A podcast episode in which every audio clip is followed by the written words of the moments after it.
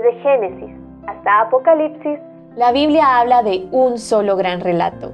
La historia de Dios y su plan redentor en la persona de su Hijo, Jesucristo. Te invitamos a escuchar este extracto de la Biblia devocional centrada en Cristo, presentada por Lifeway Mujeres y Biblias Holman. Hemos pecado contra el Señor. Deuteronomio 1, 34 al 46. ¿Has pensado cómo el temor puede ser pecado? A menudo el temor surge porque no confiamos en los planes y los propósitos de Dios.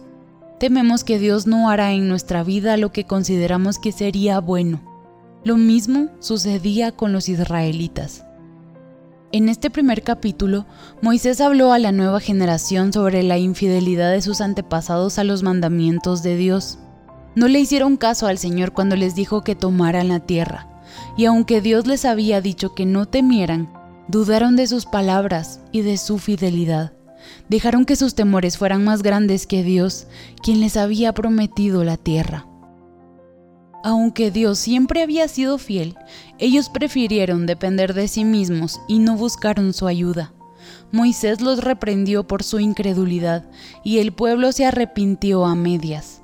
Ellos dijeron, hemos pecado contra Jehová, pero no siguieron las instrucciones del Señor ni de Moisés y de manera arrogante se rebelaron contra la orden de Dios, y en consecuencia sus enemigos los derrotaron. Ignoraron la advertencia de Dios e intentaron conquistar la tierra a su manera y en su tiempo. Nosotras somos iguales. Por nuestros temores preferimos controlar nuestro propio destino en vez de confiar en el Señor. Pecamos contra Dios al considerarnos más capaces y sabias que Él en planificar los asuntos de nuestra vida. Igual que los israelitas, Dios se ha preocupado por todos los asuntos de nuestra vida, lo veamos o no. El autor de Hebreos nos promete que Cristo ha destruido al que tenía el imperio de la muerte, esto es, al diablo. No nos hemos enfrentado a mayor enemigo que la muerte, y ese enemigo ya ha sido vencido.